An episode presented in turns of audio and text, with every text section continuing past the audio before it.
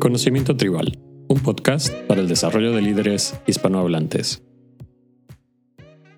Bienvenidos familia a otro episodio de Conocimiento Tribal y muchas gracias por estar con, con nosotros hoy. Continuamos con la serie de inteligencia emocional y hoy vamos a hablar sobre cómo aprender a escuchar. Si os pregunto ahora mismo qué tan buenos sois escuchando, probablemente me respondáis, somos buenos, muy buenos o excelentes. La realidad es que cuando se trata de autovalorar nuestras capacidades de escucha, generalmente tendemos a colocarnos por encima de la media. Y esto es normal porque desde pequeños nos han enseñado algunas pautas básicas bajo las cuales realizamos esta valoración y que no son del todo efectivas. Muchos de vosotros recordaréis el manual del buen oyente y del buen hablante, según el cual debemos no hablar mientras otros hablan, hacerle saber al oyente que le estamos escuchando mediante expresiones faciales o sonidos verbales y ser capaces de repetir lo que nos han dicho. En el contexto empresarial, las pautas suelen ser más o menos las mismas. Daniel Goldman realizó un estudio en el que se analizó la conducta de 3.492 participantes en un programa de desarrollo diseñado para ayudar a los directivos a convertirse en mejores coaches. Durante el estudio, se identificó a los oyentes más eficaces, los que estaban en el 5% superior, y se identificaron también las características que les hacían resaltar. La primera característica es que escuchar va más allá de mantenerse en silencio. Los buenos oyentes generalmente hacen preguntas que buscan generar una mejor comprensión del tema que se está hablando y también descubrir más información sobre el mismo. Algunas veces incluso cuestionando de forma constructiva la información. Podemos identificar a los buenos oyentes como aquellos que establecen un diálogo bidireccional y no simplemente una escucha activa. El segundo es que hay que desarrollar la autoestima del hablante. Las personas identificadas como buenos oyentes también tienen la capacidad de convertir la conversación en una experiencia positiva para el hablante, haciéndole sentir apoyo y confianza. Esto favorece la creación de un entorno seguro en el que se pueden discutir problemas y diferencias abiertamente. El tercero es que la conversación debe ser cooperativa.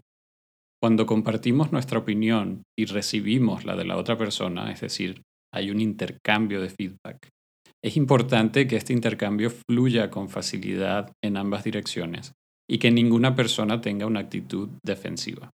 Muchas personas son capaces de generar un buen debate buscando errores o incongruencias en el razonamiento de la otra persona y utilizando los silencios para preparar su próximo argumento. Sin embargo, esto no les hace buenos oyentes. Quienes saben escuchar son capaces de discrepar o cuestionar y al mismo tiempo hacer sentir al hablante que están intentando ayudarle en vez de ganar una discusión. El último es que las sugerencias son importantes. Los buenos oyentes son capaces de dar recomendaciones y profundizar en vías alternativas para la resolución de problemas. Es importante, sin embargo, saber cómo dar estas sugerencias, porque no queremos caer en el clásico, ah, es que no me escuchas, estás todo el rato intentando resolver el problema. También es importante saber que las personas suelen estar más dispuestas a aceptar sugerencias de personas que ya han catalogado como buenos oyentes, que no de aquellas que escuchan activamente y simplemente hacen una sugerencia final. Podemos hablar de los buenos oyentes como altavoces, personas con las que podemos compartir nuestros pensamientos, nuestras ideas, nuestras preocupaciones y que son capaces de amplificarlos, estimularlos y clarificarlos. Ahora, sabemos cómo ser mejores oyentes, pero también podemos decidir qué nivel de escucha requieren nuestras distintas conversaciones. Si aplicamos los conceptos que hemos mencionado anteriormente a cada una de nuestras conversaciones diarias, va a ser prácticamente imposible. ¿Qué niveles podemos decidir aplicar?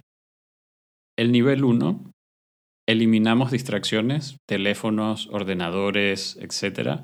y mantenemos contacto visual con la persona que nos está hablando.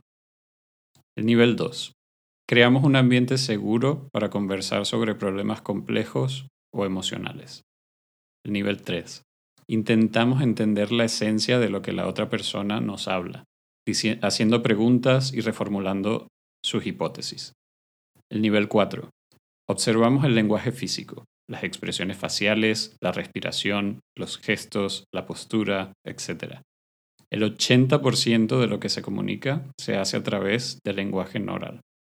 El nivel 5. Al tener una mayor comprensión del tema que nos está compartiendo la otra persona, identificamos y reconocemos las emociones, le apoyamos y empatizamos con sus sentimientos sin juzgarle.